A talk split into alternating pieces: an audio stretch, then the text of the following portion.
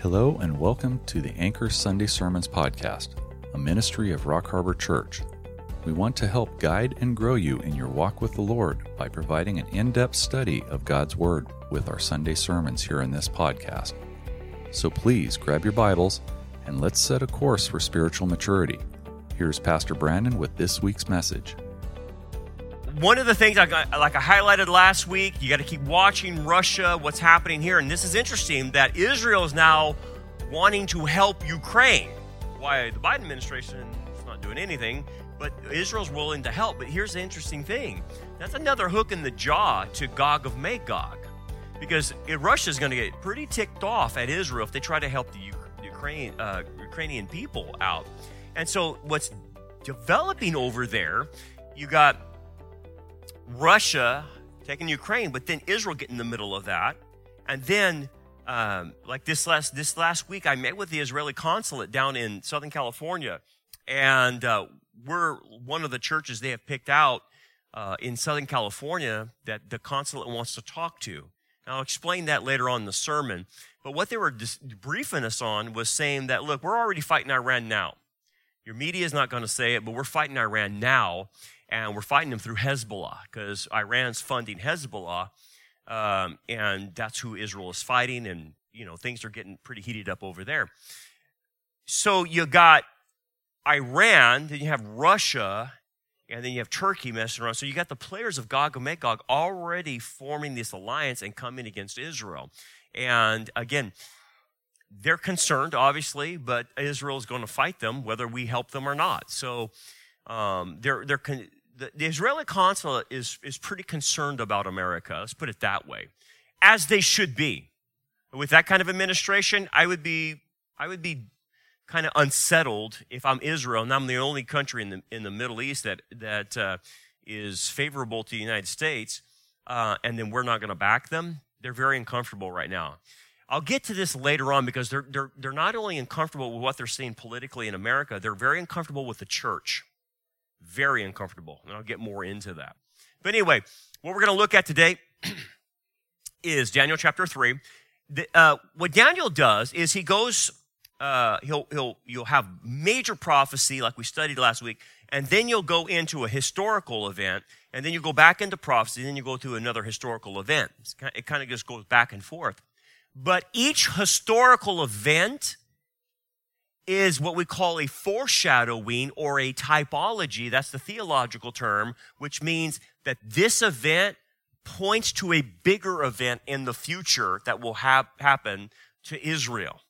So this is a story of Shadrach, Meshach, and Abednego being thrown into the fiery furnace. I'm going to have to break this up into two parts because it's extremely long and it gets detailed. And I don't want to just go through this as if it's like a, you know, a devotion you got to see the details in this to understand if that happened back then, it's going to happen in the future. And I want to tie it to the future as we go through it. So there's a twofold purpose here. Understand the historical context, but understand it applies to the future as well and to us as well. So um, there's a lot. It's, it's heavily full of prophecy in it in the historical account. Okay, so hang with me as I'll try to explain as best I can. So we're going to be Daniel chapter three. And what you're going to study is they're in the fiery furnace, so to speak. They will be put in eventually. But the first part of this is I want you to see the tactics that Nebuchadnezzar will use to force compliance on everybody worshiping a statue that he created, that Shadrach, Meshach, and Abednego will not bow to. Now, what you're going to see in the tactics is what they're doing today. There's nothing new under the sun, according to Solomon. The devil uses the same tactics, he just repackages them.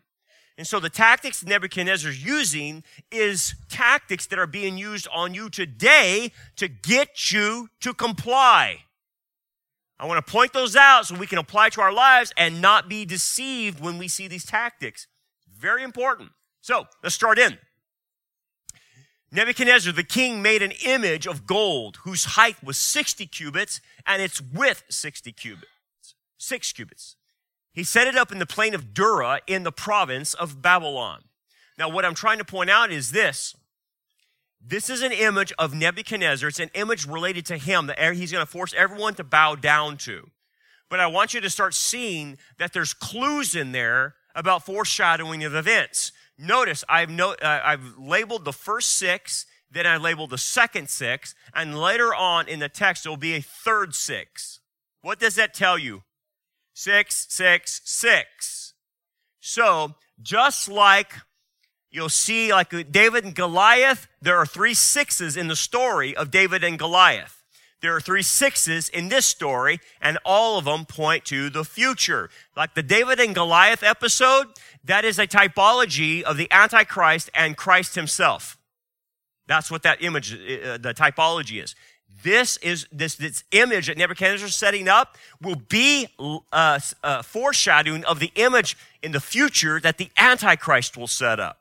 Okay, so and King Nebuchadnezzar sent word to gather the, the satraps, the administrators, the governors, the counselors, the treasurers, the judges, the magistrates, and all the officials of the provinces to come to, dedic- to the dedication of the image which King Nebuchadnezzar had set up. Now let's, mis- let, let's, let's translate this into modern language. So you still have administrators, you have school administrators, you have school boards, you have the governors of the state, you have all the politicians, you have the media, you have education. You, you get what I'm going? He's got, eh, Nebuchadnezzar got the whole culture involved. Everyone was on the narrative. Just like all these countries are on the same narrative, pushing the same stupid stuff. That's what you see here, and that's where this world is going. Everyone's on the same ticket. But here's the thing about this this image. This image, this statue that Nebuchadnezzar sets up, is a picture of the image of what Antichrist will set up. So here's what Revelation 13 says. And he had power. This is the false prophet. And I believe the Pope is probably the leading candidate for the false prophet. I mean, I'm not saying it's 100%, but there's no better guy for the false prophet job than him. He's, he's in the running, man. There's no, there's no second, second behind him. If the Pope is the false prophet, so be it, he might die and someone else will take his place. But you can't get, you can't get anything closer than what the Pope is. Anyway, the false prophet, it says that he had power to give life unto the image of the beast. Now, the life in the Greek here is not Zoe, or, and, and Zoe means biological life. And so John is saying, look, I saw in the future, he's, think about this, is 95 AD. He says, I saw in the future that they set up an idol, but this idol, it appears to have life, but it's not human life, but it, it has life. So the Greek word that John uses, pneuma, we use that for the Holy Spirit. He's the Spirit. We use it for our, our spirit, pneuma.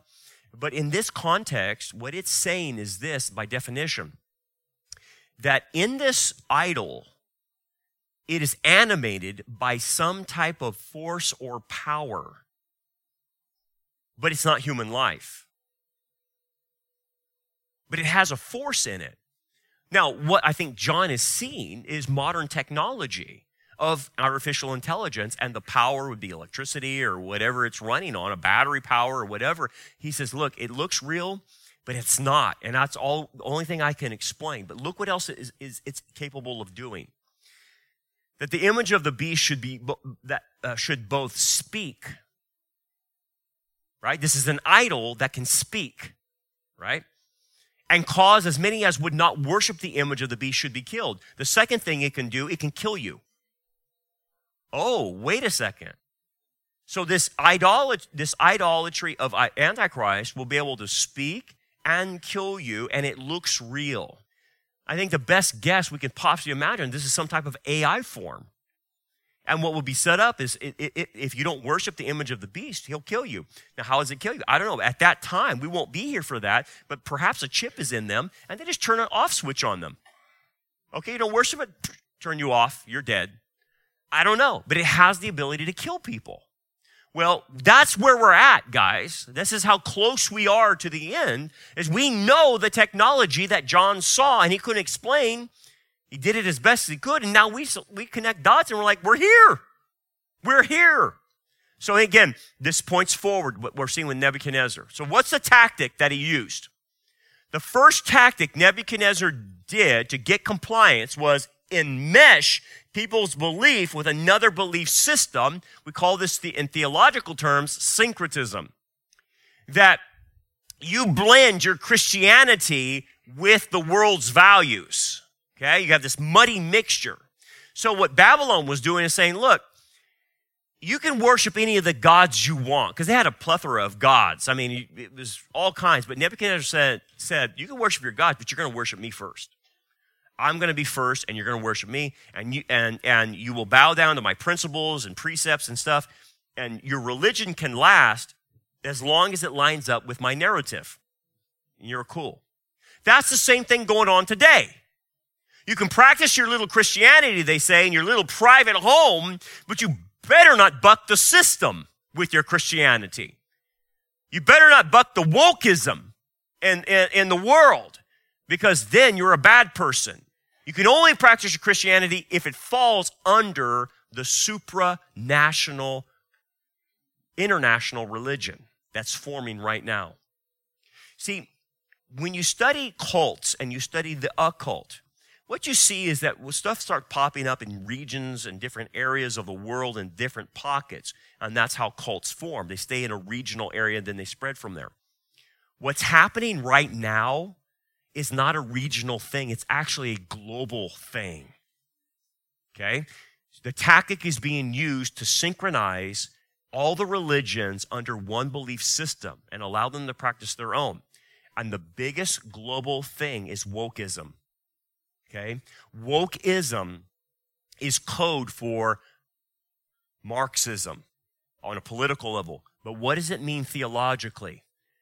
Marxism teaches liberation theology, which hit the Catholics in, in Central America in 70s and 60s and stuff like that. And now you have right now in the Vatican a liberation theology pope who's nothing but a full-blown Marxist and globalist. And see, with, with wokeism, that's, that's hitting all of society, all of businesses. It encompasses so much more. It's not just simply about race, but it's about transgenderism. It's about uh, LGBT. It's about all the issues that the Bible is against. And this is going global. It's not regional. And it's hitting all the churches globally. It's not just here in America. And that's the problems we're having. It's a supranational religion. And we call it in the Bible the whore of Babylon. She's forming. And that's the code word for her wokeism. Now, I want to point this out of what the syncretism is doing right now. So you can have some, some, some, some teeth to it. In their view, Jesus should be viewed as a liberator of the poor and the oppressed not as a savior from hell. Right? That's, that's how they view Jesus. That's how the Pope views, views Jesus. That's how uh, Christians, so, you know, so-called Christians in the Palestinian Authority, uh, they say they're Christians, but a lot of them are liberation theology Christians or anywhere else. Most of the Catholic Church has been taken over by liberation theology, and liberation theology is taking over the Protestant churches now. How about this? All are saved due to collective salvation. Now, if you work on, uh, you know, common cause issues, then you'll get salvation as a collective whole. Salvation in their mind is not individual, it's collective. How about this one? That if you are not seeking justice and changing social structures for the oppressed and poor, then you're not spiritual. See, to them, obedience to Christ is nothing. If you're working on burning down the society because it's systemically racist, that's the only thing that counts for them, and that makes you spiritual.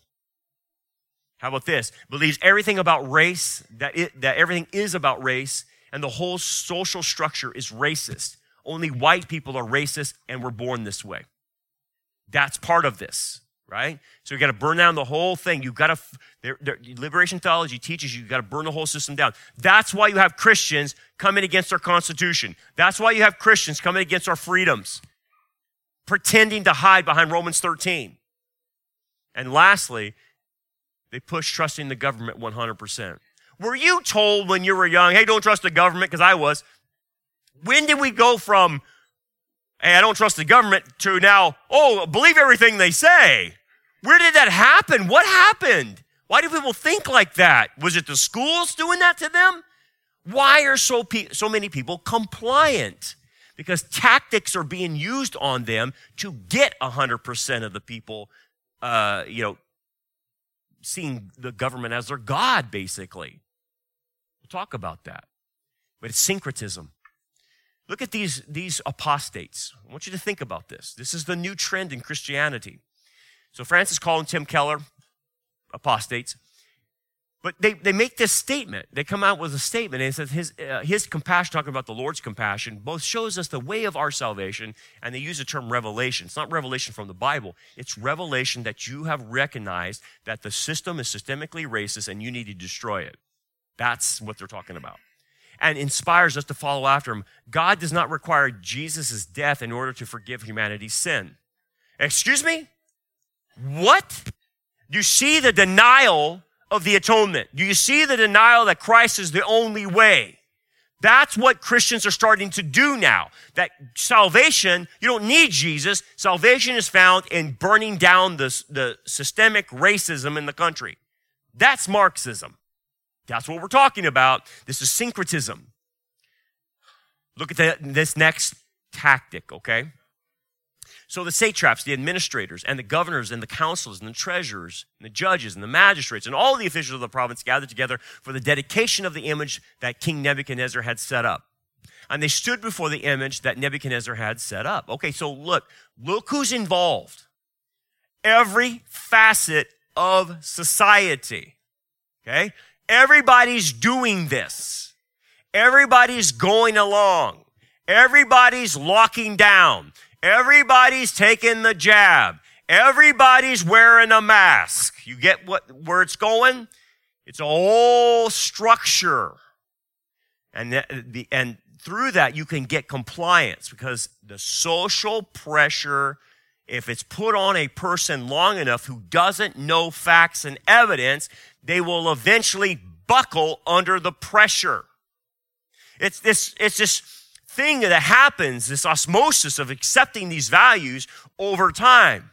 People don't start out like this, but year after year, month after month, week after week, as they're continuing to be exposed, it socially conditions them to accept a new value.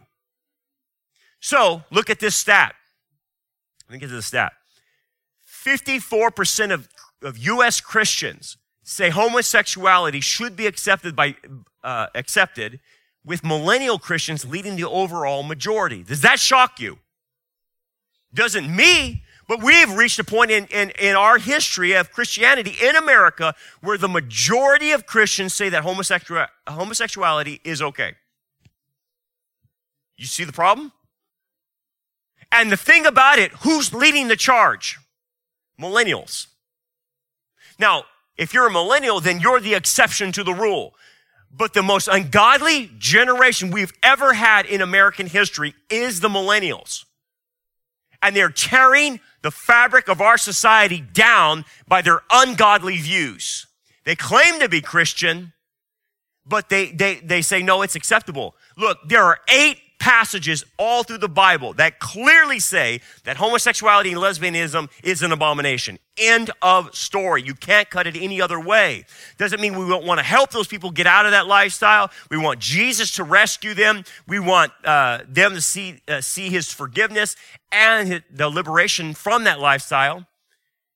But the majority of Christians out there are confirming them in their lifestyle, are saying, You're okay. Look, you know the average homosexual lives to about age 40? Do you know that? That's the stats.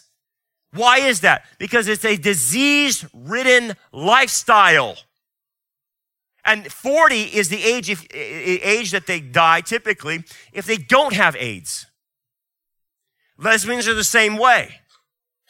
The drugs, the alcohol, all that's involved in that lifestyle will kill you and have make you live a, a, or die an early death. But they don't want to talk about that. So Christians want to affirm people in a death lifestyle. Whereas you and I are saying, look, no, Jesus can save you. You can come out, you can live the abundant life, you can understand who your real identity is. But we have people called Christians working against us. That's scary. And it's the younger generation. That's who the problem is. Oh, by the way, too, it's affected older generations, my generation, Gen X, and even the baby boomers. Think about this, baby boomers. Your generation has moved on this issue by one third. It's not as much as the millennials, but even the baby boomers in like within 10 years, a third of the baby boomers who claim to be Christians say it's okay. How did that happen? Social conditioning. That's how it happened. Pressure from society. Look at this. How about the shot? How about the, the uh, experimental genetic shot? Most Americans who go to religious services say they would trust their clergy's advice on COVID 19 vaccines. That's crazy. That's absolutely crazy. The most dangerous person in your life is the guy with a name pastor in front of him. And I mean me too. Don't trust me. I could be a wolf in sheep's clothing. Don't trust what I say. Get your facts and evidence. Study your Bible. If I say something wrong, kick me out. I could be a hireling. You don't know. You never put your trust fully in me. But this is the problem in America. They fully t- believe everything their pastor tells them. And look what the stats say 5% of clergy discourage the jab. That's me. 54% of clergy has said nothing. Nothing. They didn't let anybody know what the biblical view on this vaccine, or I just, sorry, let me take that out. It doesn't mean vaccine, experimental jab. Why wouldn't the pastor say anything? Fear man. And 39% of the clergy encouraged the vaccine or the jab. Now, that's even here in Kern County. We had pastors get up and y'all need to be vaccinated. I've told you that. That's, how, that's even here.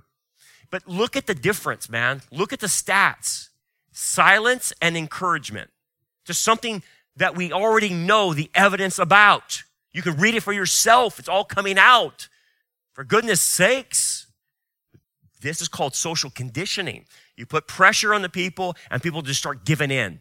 Okay, I'll go get it. Okay, I'll wear the mask. Okay, uh, just, you know, they start caving in. Look at this. As an example of social conditioning, Israel has almost vaccinated the majority of their population, well, almost 100% of their population, I should say. It's up there, man. It's, it's the biggest test case we've ever seen. But look what's happening 70 to 80% of most severe cases vaccinated at least three times. Those who are having the worst cases have been vaccinated three times. And Israel's working on the fourth one now. Hey, Israel, I love you, but wake up. You're going to kill your population. I mean, this, the stats don't lie, but why? Why is Israel doing this? We support Israel because of social conditioning. That's why. Let's go back to the text. Watch another tactic. Then, I, then a herald cried aloud, To you it is commanded, O peoples, nations, and languages. Notice the universal things Nations, peoples, languages? Yeah, because it points forward to a globalism, a global regime. Yeah. That at the time you hear the sound of the horn, the flute, the harp, the lyre, the psaltery, and the dulcimer in sympathy, uh, symphony with all kinds of music, you shall fall down and worship the gold image that King Nebuchadnezzar has set up. Let's talk about two things here then. First of all, this is the third six. Here's your, your six instruments. So as you can see in the text, God is sending a message. Six, six, six. The spirit of Antichrist is working in this, okay? And again, points to the future. Second thing, notice how they're combining music with the worship of an idol. Don't miss that. That is extremely important to understand. He's using music to get conformity. Oh, well, then now let's explain that a little bit. Satan, who's the operator behind all of this, right? Do you recall what Satan was before he got cast out?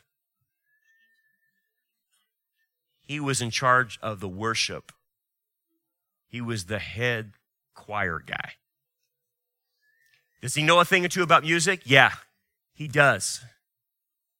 Does he know that, that music, if played loud enough and long enough and have crazy lyrics involved can actually stop a person from thinking straight. They lose their cognitive ability, they lose all objectivity, and they go straight to emotion. Does he know that? Yes, he does. And he uses music to mess with people's heads. Look at all the shooters. All the shooters, you, you watch the music, they're either these crazy death rappers or, or heavy metal. You ever listen to heavy metal? Not that you do that for enjoyment, but you ever heard the sound of it, right? I'm not saying you're gonna you, you bang your head and go into a mosh pit, um, but have you ever heard it? Not for listening enjoyment, but you ever heard the, the metal and and and, and the, the lyrics and stuff? It sounds like demons singing. It really does. I mean, it's screaming. I, I can't even make out the words, and it, it's it's. And then you go to the other side of the rap, and it's so bad. Every other word is some illicit thing. I, I'm shocked that the Super Bowl is having a bunch of rappers who talk about killing people and, and raping women at the Super Bowl. You know, what's funny is they're woke, but they're having rappers who are not woke. Does that make sense? It's so hypocritical, right? So stupid. You're going to have Eminem and you're going to have Dr. Dre. And if you've ever heard any of those songs, oh my Lanta. Wow. Off the chart crazy, man. And you're going to have them as the number one sh- show, basically, production in the entire year, the Super Bowl. Because Satan works through music. Now, let me bring something to your attention about churches and how music has been manipulated. When the church growth gurus came out, what they did and the formula is they they flipped the, the, the, teaching time with the worship time. As you can see here, it's clear in Rock Harbor, the majority of your time will be on the teaching, not on the music. That's intentional what they do is they flip it and they spend 45 minutes to sometimes 50 minutes to even an hour on music alone. Then the pastor gets up there and preaches for like 20, 25 minutes. Do you know what that causes? I've researched this. Do you know what happens, why they do this? It's because if you listen long enough, and, and notice how loud they play their music? Okay, when you play it that loud and you play it that long, the person starts dropping their cognitive abilities and their rational thinking and their objectivity. And by the time they're done after 50 minutes of worship, whatever that dude says in the pulpit, they will take it hook, line, and sinker and not think twice about trying to say, is he saying the right thing? They will fully just absorb everything. Ancient pagans did this through music. The Greeks did it through music. It's a pattern. And so the modern day church that spends all its time on music is deceiving people because that, that guy in the pulpit is the most dangerous guy. He's going to tell them anything and they will fully believe it because they've lost their cognitive ability after 45 minutes of music. It's intentional, guys. Satan works through that. Okay, so that's what happens here. So, what I want to point to is if you notice that um, everyone must fall down and worship the gold image, well, this points directly to Revelation. He causes all, both small and great, rich and poor, free and slave. Notice the universality of the, the command to receive a mark on their right hand or on their foreheads, that no one may buy uh, or sell except one who has the mark or the name of the beast or the number of his name. Here is wisdom. Now, the idea is the Jews in the tribulation will use wisdom to figure out the Antichrist. Here's the wisdom. Let him who has understanding calculate the number of the beast, for it is the number of a man. His number is 666. Okay, already you saw the 666, and it's pointing to this. Now, here's the interesting thing. This image that the Antichrist uh, sets up in the temple of God will be able to control your buying and selling, obviously. We already have the technology for that. But here's what I want you to see about the 666. This 666, most people think, well, that's a, that's a demon worship or, you know, it's tied to Satan. Actually, 666 is actually a helpful thing for the Jews in the tribulation. Why? Because the, the, the, what John is saying is look, when you're in the tribulation, use wisdom and calculate the number of the beast, and that will identify him. So here's how you do it. You will not be able to guess the Antichrist's name prior to the tribulation. You'll only be able to, to, to label him once you're in the tribulation. Now, we won't be here for that, okay? So don't worry about that. But this is why you can't figure out the name right now. Once you're in the tribulation and they have spotted that this guy's made a covenant with Israel, if you want to have verification that he is the Antichrist, you put his name into Hebrew. Okay? Hebrew is an alphanumeric system. So is the Greek. But the Hebrew is just for the Jews. If you put anyone's name in Hebrew, it will add up to a number. Everybody's name, Jesus' name, adds up to a number. I think it's 749. And so everybody's name will add up to a certain amount. What they're saying is, you Jews who are in the tribulation, put his name in Hebrew, and then it will calculate to be 666. And then they'll have verification that he is the Antichrist based on the covenant and the identification of his name. So 666 is not that bad as you think. People say, you know, oh, I'm scared of that. No, no, no. It's actually a helpful thing to, to the Jews to identify him. Anyway, um, but this is what this is pointing to, okay? But the tactic, the tactic from the music is an emotional appeal. See how slick Satan is? I want you to do something that you would not normally do, but I'm going to attach emotion to it and not facts and evidence and objective truth. I'm going to attack it from emotion. And then I can get compliance through emotion. Is that happening today? Of course. Don't you guys want to save the planet with Greta Thunberg and save the poor polar bears? Don't you see they're running out of ice? You guys have got to stop driving your SUVs all over the place. You need to ride a bike because we got to help these polar bears. They're drowning in there. Look at that poor cub and his mom are stranded out there on the ice. Don't you want to help? Give today to the, the world relief of Greta Thunberg or whatever it is. Your donation will save the planet. What's the deal with that picture? It's an emotional picture and it's contrived. There is no problem with the polar bears. They, these guys, these polar bear guys, they swim for like miles and miles. They're not trapped. They're not out of ice. This is what's the picture tried to do. If, if you're ignorant, you think, oh my gosh, I can't believe my SUV is doing that. I've got to stop. Save the planet. That's the new crisis coming up. How about this one? Help save lives today. Get your experimental jab, your DNA, uh, you know, uh, gene therapy, and save your fellow man. Come on. You want to save grandma, don't you? How could you want to kill grandma? Are you, a killer?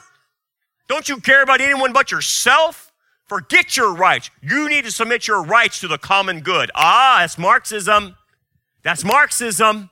Submit your rights for the common good. That's what Marxists say. But no one's picking up, oh, yeah, you're right, man. I just need to sacrifice for the common good. No, you have individual rights. As an American and as a biblicist, as a Christian, you have individual rights. It's not being selfish. But you see the emotional appeal? You see what they're doing to us? Look at this one. Have you seen this cartoon yet? This is what they'll use on your kids in school, in high school, and in the college and universities. And it's a total brainwashing effect, but it's all emotional. If you notice the one, the picture on the left, that's a picture of what our country is now. Equal opportunities. Okay? Our country says we provide equal opportunities. That's what the Bible does. You have equal opportunities. Do you know why the number one reason when you have equal opportunities and yet some benefit less from those equal opportunities, do you know the number one reason why people don't succeed at an equal level? One reason immorality. Immorality is the number one cause that even if you get the same opportunity, causes people not to succeed in life. That's it. See, they want to say, no, it's about race. No, it's not about race, it's about immorality. Let's talk about, if you're going to make it a race, why don't you talk about the immorality in sections of societies? They don't want to go there. That's the answer. So what they want to say is we need to move to equity. See the one in the middle? We need to move to equity. Everyone needs to have the same what? Outcome. Not only do they need equal opportunity, but everybody needs the same outcomes. And isn't it nice that you see the little boy? Now he's standing on two boxes and everybody can see the game. Isn't that wonderful? Wait a second. I have a, a question. How come they didn't pay money to go see the game? They're cheating. They're looking over the thing. Well, buy a ticket if you want to go to the game. Quit trying to look through the peepholes. But look, but look, but notice, oh, isn't that great? It's emotional. You got that little boy, and he, now he has two boxes. Where did they get the second box to, to support the little boy? Something's missing in the picture. You see what happened? They had to take from that guy on the left to give the little boy that box. Oh, that's called redistributing the wealth. That's called wealth distribution. That's called we're going to steal from you to make sure we give it to the people we want to give it to. Oh, that's classic Marxism. And then if you look at the right side, the idea is look, man, we're just going to tear down that wooden fence and, and, put a chain link fence so everybody can see the game for free. You don't have to pay tickets for these players or anything. You just go to, you can go to Super Bowl for free. We'll just break down all the barriers. And they say that's liberation, that's justice. You know what that is? That is symbolic of tearing down the system and putting up a new system, the chain link fence. Now, here you are on Sunday morning, and I'm explaining this, you think a 17 year old could figure that one out when they're shown this? They're going to say, Yeah, that sounds about right, man. It's fair. Now everybody can see the game. They're not thinking through these other scenarios because it's a brainwashing technique. I need to be about equity. No, it's an emotional appeal because they want you to feel sorry for that little boy in the picture. It's emotions, not facts. Next tactic. And whoever does not fall down and worship shall be cast immediately into the midst of the, fire, the burning fiery furnace. Well, there you go. Thank you very much. If anyone doesn't do this, then you're going to die. Okay, so here's the tactic. Pretty easy. Give penalties for non compliance. Oh, you don't want to wear a mask? Sorry, you can't come in. Sorry. Oh, you know, my stepfather was dying two weeks ago, right? I told you the story. Uh, couldn't get in. The man is dying. Have you been vaccinated? No, I'm not about to be vaccinated. Sorry, you can't get. Oh, have you had a, a test in 72 hours? No, I haven't. You can't come in. He's dying, you fools. You're not going to let me in. Uh, policy, policy, so here's the thing you have God on your side, just pray to God, have Him open the doors. And you know what happens? He opened the door. I got in because a nurse snuck us in. I had to be snuck into the hospital to see my dying stepfather. Is that crazy? Does that sound American? That's unbelievable, right? But that's the penalties for non-compliance. Brandon, you're not vaccinated. You can't be a part of society here oh, you, your work, you're going to require vaccine, vaccines pretty soon. You can't work here. You better comply. You see what they're doing? It's a tactic.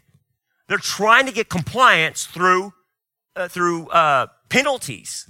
Now look at this. I want you to show, see this. Now, University of Penn, the women on that swim team that have a transgender dude who's pretending to be a girl who gets dressed right in front of them in the locker room, by the way, they're suing in a class action lawsuit, and I'm good for them, but they had to do it anonymously because they were threatened by the University of Penn that they were told that if they went against this transgender guy, they would automatically be removed from the team, scholarship taken away, and they would never get another job offer again if they spoke against this dude. So they were in fear. So good for them, though they had to go to through a lawyer to fight this, and it had to be all of them or nothing. Because why? You won't have another job. You will lose your scholarship. You talk against this. You see the problem here? It's a threat for noncompliance. Look at this guy. Did you see this? This, this, this burns me up. Okay? Not only was, was I burned up to watch the 49ers lose, I was burned up when I saw this even more.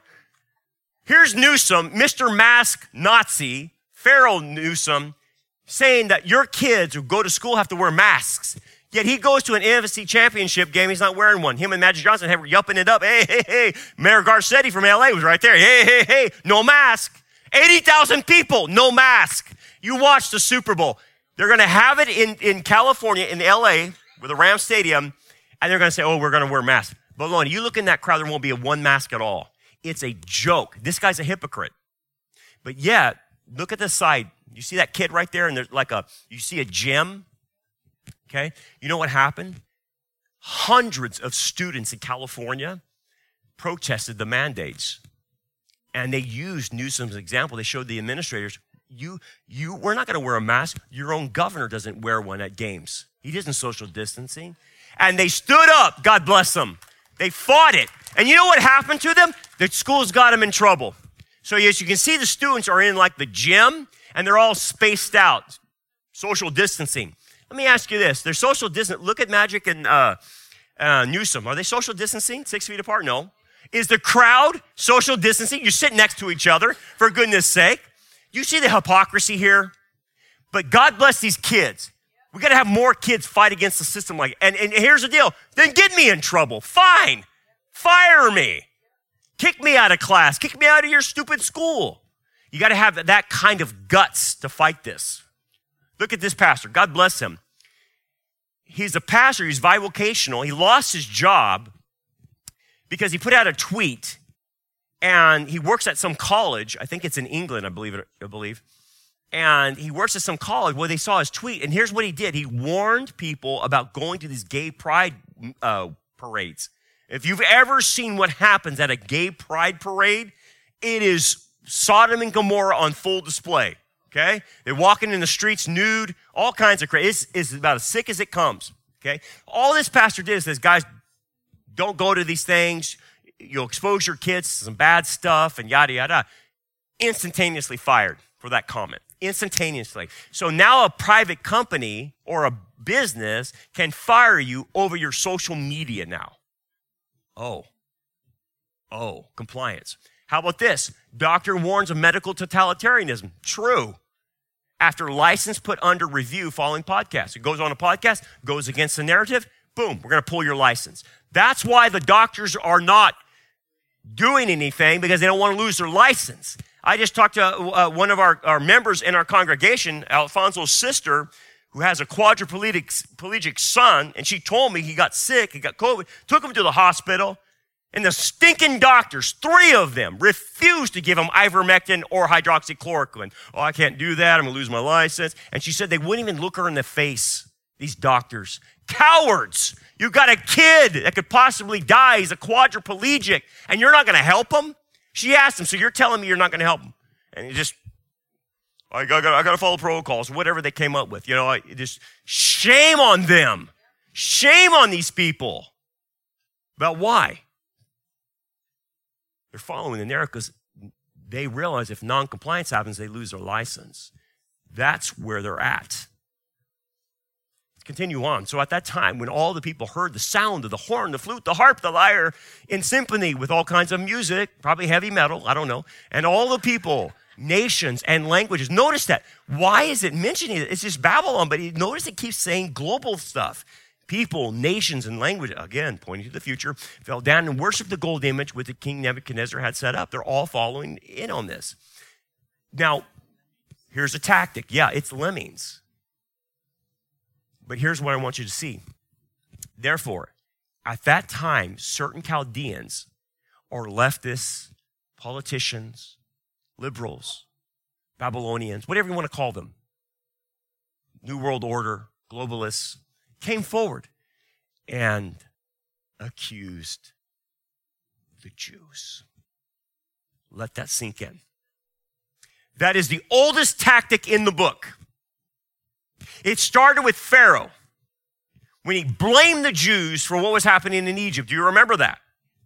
And so, well, we got to kill them. You know, start killing the babies, the, male babies. We got to kill them. And they're getting too big. We got to reduce the population, put them in slavery. Blame the Jews is a satanic tactic all the time. And the first thing you start seeing in Nebuchadnezzar's tactics, blame the Jews, or the, at least the Babylons. It's the Jews, it's the Jews, it's the Jews. They spoke and said to the king Nebuchadnezzar, O king, live forever. You, O king, have made a decree that everyone, come on, who hears the sound of the horn, flute, harp, lyres, psaltery, in sympathy with all the kinds of music shall fall down and worship the golden image. Uh huh. But they're not. These Jews are not. They're the problem. So that's the tactic you have to see. Scapegoat the Jews. Now, let me give you a real world example. As I mentioned, I met with the Israeli consulate on Thursday. Rock Harbor, you have to understand this. Rock Harbor has been picked out of about only a dozen churches in Southern California by the Israeli consulate. Why? Because we're the only ones with enough guts to tell the real story about what's going on in the Middle East about Israel. That's why. Because they're scared. Not only do they see politically that America's not backing them, what they're scared also is their biggest support is waning from the evangelicals. I mean, really think about this, guys. All of Southern California, there's 11 churches down there that they picked, and then ours. Out of all of Southern California, wait a second, does that tell you something about the churches down there? Now, I'm not talking about you go to the individual pastor and he's, are you, are you pro Israel because of the Bible? He probably would say yes. But here's the thing what they're noticing even if he's pro Israel, he won't speak out uh, about it. They won't put it on their platform. They won't film it. They won't talk about it. That's what their concern is. And they're asking us pastors, what is going on in your churches in America? Well, number one it's replacement theology. The church is replacing Israel. But number two, you've got wokeism in this. Part of wokeism is anti Semitism. That's another aspect of wokeism, which comes from the whore of Babylon. She hates Israel uh, Satan hates Israel. So part of the wokeism narrative is to go against Israel. That's why. And we hate, we hate, we hated to tell them this. Again, they don't understand apostasy and different things like that. They're like, what happened? And, it's, and they said this to us. It's your younger generation that doesn't care about us. What happened in your churches? Well, the churches stopped teaching about Israel, and these new pastors who are now woke don't even talk about it. And I'm telling you what, what's, what I'm ta- my takeaway from after meeting with them and their concerns is this. The sad news is it's not going to get any better. Israel, along with other issues, will be a dividing line in Christianity. I'm serious. It's going there because of the anti Semitism I see even in the churches. And, and, and so it's not just the, the, the uh, LGBT agenda, it's not critical, it's add in the issue of Israel. So here's what's going to happen. Somehow, some way, the Jews are going to go back to Israel before the tribulation. They migrate back. Now, they've already migrated out of Europe because Europe is so anti Semitic, it's not even funny. But something will happen in America that's going to cause the Jews to want to go back to their homeland. And the only thing I can see is what happened in Europe. Europe was, was anti-Semitism, and eventually this anti-Semitism is coming here through wokeism. That's a new thing. Look at what they put up with AOC. Look at what they put up with Rashida Tlaib and Ilhan Omar. I mean, those people need to be kicked out of Congress, but yet they put up with intolerant because that's part of the narrative. Blame the Jews.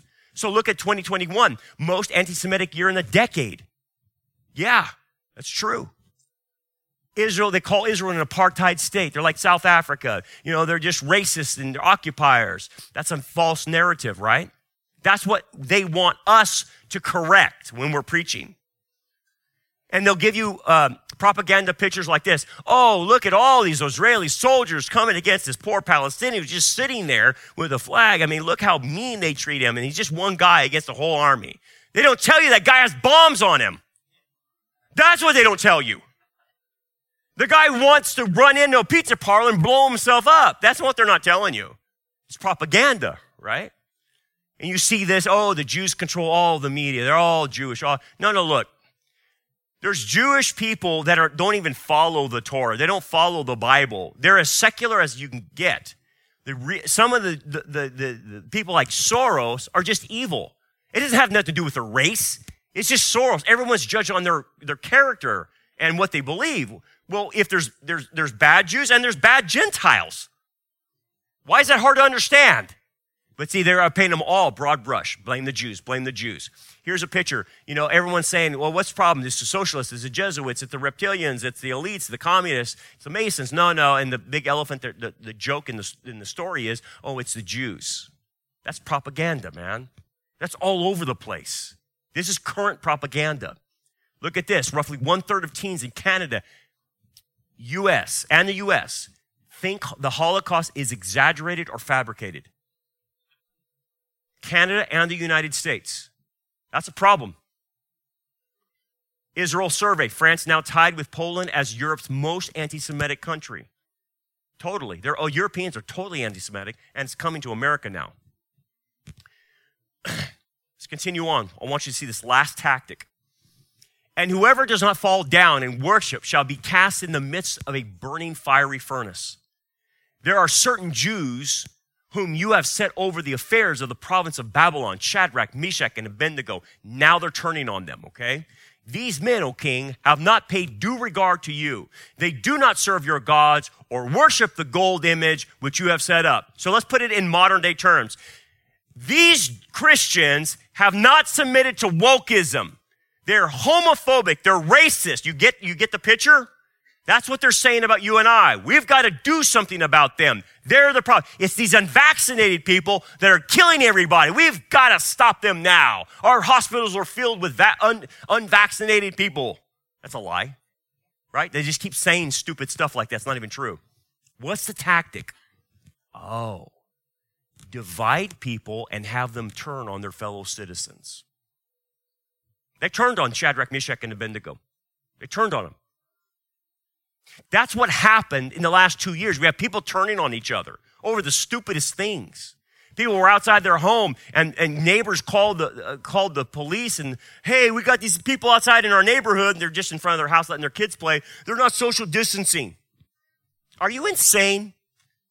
But see how pe- people turned on each other. And now you have mask Nazis and you have all kinds of vaccination Nazis. And now we have a two tiered society of the unvaccinated versus the vaccinated. Then the other side is the racism. You have uh, whites who are bad, and then everyone else, it can't be a racist. It's only whites that can be racist. It's a, it's a two system society, and you have oppressor versus the oppressed. Classic Marxism. That's what's happening. But it turns people on each other. That's what happened. That's what's happening in America. Um, the lockdowns turned everyone against each other. That's what happened. And then look at this article saying neighbors calling out uh, other neighbors for not following social distance rules. Yeah, that's what happens. And look at this. SoCal uh, COVID warning. New California bill introduced to allow schools to see who's vaccinated. Now, here's the thing that's another division. They're gonna, the schools are trying to propose this bill, or the, or the politicians, I should say, that they want to see if the child has been vaccinated against COVID 19. Okay? I don't know about where HIPAA law comes from. I, I, I, don't, I guess this doesn't apply, but they want to know that. And then secondly, coming in the, the, the summer, they're going to propose a new bill, and what they want to do is make COVID 19 vaccination a requirement to attend school. At that point, you're going to have to find an alternative, unless you want your kids vaccinated with COVID 19 with an experimental DNA shot. So, what is it doing? It's saying, look, you either join this party or you get off the train. You see, that's turning people against each other, turning them against by using this issue. That's the problem. Now, here's my question before we go, before we apply. Where in the world is Daniel? He's missing. I mean, the boys always stuck together Daniel, Shadrach, Meshach, and Abednego, but Daniel's gone. Why is he not involved in this story? There's a reason. Now, historically, maybe Daniel was another province of Babylon. I don't know. Or he was away on business or something like that. I don't know. I don't know. It, the Bible never says, but it keeps him mysteriously absent. Think about this it pictures the future. Let me, let me go ahead just a few steps to show you some scriptures. I'll, I'll come to this. This is from Ezekiel 22, and it talks about Israel during the tribulation, the seven year tribulation. Notice the language. As silver is melted in the midst of a what? Furnace. What is Shadrach, Meshach going to be put into? A furnace. So the tribulation is called a furnace. So shall you be melted in its midst. Then you shall know that I, the Lord, have poured out my fury on you. Talking about Israel in the tribulation in a furnace. So the furnace language is given for the seven year tribulation. Notice the next passage, Zechariah 13. Says the Lord that two thirds in it, talking about Israel, the two thirds of its people, will be cut off. So Antichrist is basically going to kill about two thirds of Israel by the time he's done with them. And it says, and die. But one third shall be left in it. So one third, a remnant of Israel will be left going through the tribulation, the furnace. And I will bring the one third through what? Fire. Notice, furnace and fire are related to the tribulation. We'll refine them as silver is refined and test them as gold is tested. Now, what is that saying to you? That what Shadrach, Meshach, and Abednego are going through will be what Israel goes through, but Daniel's missing. Daniel's not there. Let me take you back to Noah. Before Noah's flood, Noah and his, and, and his family go into the ark and they actually go through the flood, right? They ride it out on the ark. They're delivered through the flood. But what happens to Enoch before the flood? He's translated. Huh. Enoch is taken before the judgment. Noah and his family go through the judgment. One is removed, the other one goes through. You go to this passage. Shadrach, Meshach, and Abednego will go through the furnace. Daniel is excluded.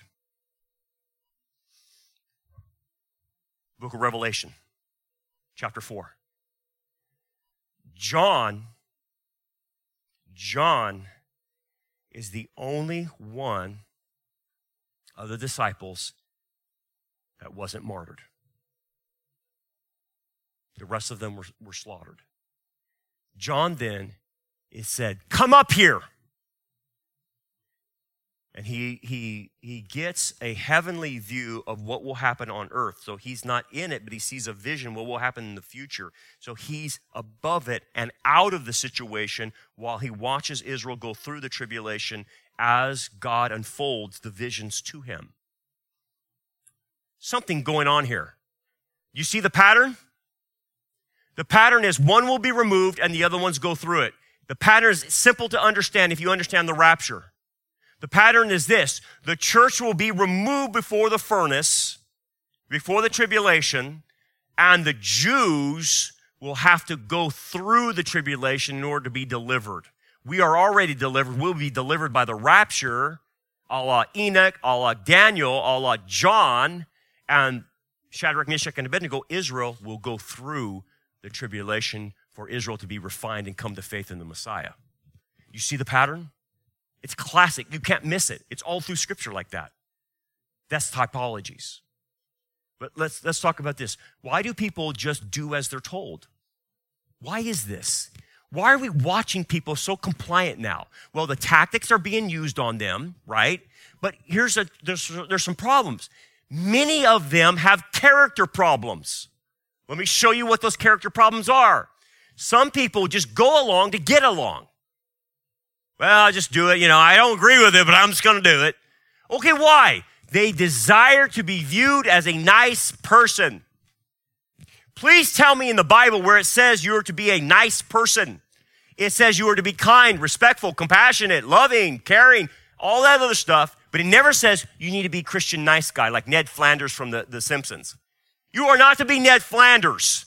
Hi diddly do, and like you're on dope and everything's happening to you, and you have, you know, you have no clue what's going on. We're, that's not Christians, okay? But there's a great book. If you want to get the book, it's called No More Christian Nice Guy. I recommend it. No More Christian Nice Guy, because this whole thing about nicety is how they portray Christianity. And so what these people want to do, oh, I just want to be nice. You know what that is? It's about protecting your image. It's protection of you. I just, you know, I don't want to cause any controversy, man. I don't want to say anything against my job. I don't want to get in a fight with my employers. I don't want to get in a fight with my family. And I don't want to say this. You know what that guy is? He's worried about his image. That's, that's, that's the problem. That's why they cave. They're protecting their image. Look, dude, Jesus already said you're going to lose your image with this world already. They're going to hate you. End of story. Accept it. Don't worry about your image. Two, many go along because of willful ignorance. Now, what's the what's behind willful ignorance? Why won't they read the facts and evidence that you read online? Why is that? It's all available to them. Why don't they do it? Because they're indifferent to it. They're so self-absorbed in their little lives, they don't care because it's not affecting them. That's Laodicea. That's lukewarmness, is indifferent. I just don't care because it's not affecting me. You will care when it does affect you, though. You will. Oh, you know, I, what do I care? I'm just living my little life, and all I want to do is go home and watch the ball game and have a beer. Come on, Brandon, come on. No, I don't need to worry about all this crazy stuff. No, it will get you like a tsunami if you're not aware, and you won't prepare. A lot of people go along because of cowardice. There's cowards. The biggest cowards are in the pulpits, by the way. And here's the thing they fear sacrifice. They fear sacrifice. So let me talk about my industry. They fear losing people and losing their money. So that's why they won't talk about anything. That's why they stay silent, because they're cowards. Many pastors are nothing but cowards.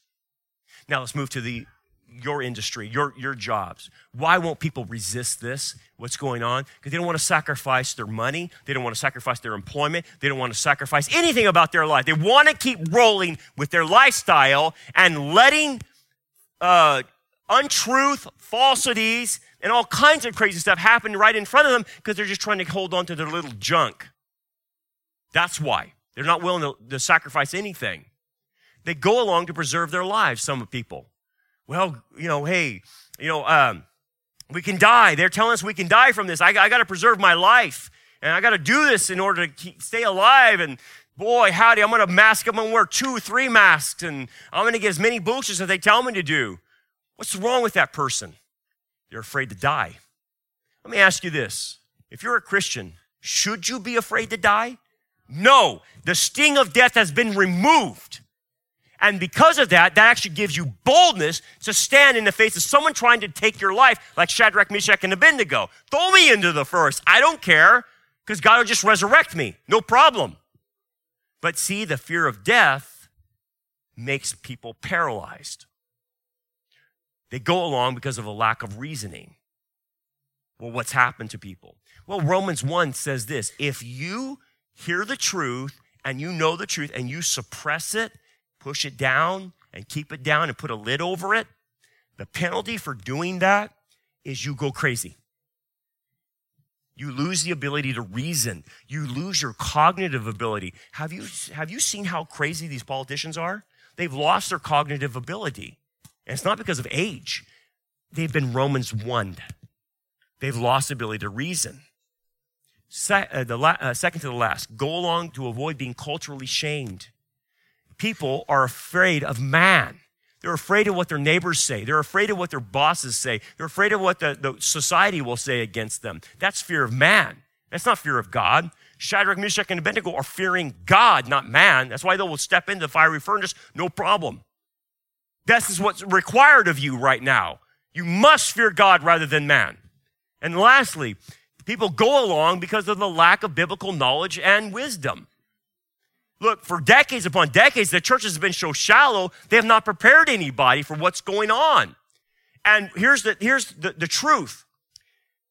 If you don't go deep and start understanding the scriptures at a level that you, beyond what you even know now, you are blinded in those areas. And so if you stay at a shallow level, you'll go blind and you won't see what's going on around you. You'll lose discernment. That's why Christians are caving into this, because of their lack of biblical knowledge. Your knowledge helps you see. Let me ask you, let me show you this last question. We'll end on this. Are we spiritually strong enough? Do you have it in you to keep resisting the pressure that's intentionally being put on you. Because it's not going to get easier, it's going to get worse. And I'm here to tell you that. You know the deal. Can you take the pressure? Can you take the pressure now? Because if you you believe the Bible, you believe God, it should put steel in your soul. It should strengthen you to know you're standing on the rock of Christ, to where you can say, Bring it on! Bring it on! I have Jesus behind me, and he's more powerful than any of you politicians, any of Gavin Newsom's nonsense. Bring it on! I can face whatever you're gonna throw. You're gonna throw me in jail? Throw me in jail. You wanna kill me? Great, he'll resurrect me. You have to have this attitude. You have to have that. And the only way you get it is standing on Jesus. That's it. You must stand on him. Otherwise, the pressure will get so great you'll cave in. You have to be, I have to be like Shadrach, Meshach, and Abednego. We will not bow a knee to worship a false idol. Throw us in the furnace. Thanks for joining us for another episode of the Anchor Sunday Sermons. We hope that this message is a blessing to you and helps grow you towards a more mature understanding of God's Word. Rock Harbor Church has recently started a second podcast called The Anchor Bible Study. It's filled with past and continuing Bible studies preached during our Wednesday evening services. If you enjoyed this message and would like to hear it, please check the description of this episode or search your favorite podcast streaming services for the Anchor Bible Study. Support for both of our podcasts comes from your generous gifts and donations. For more information about our ministry, we invite you to check out our website, rockharborchurch.net. Until next time, remember, keep looking up, for our redemption draws near.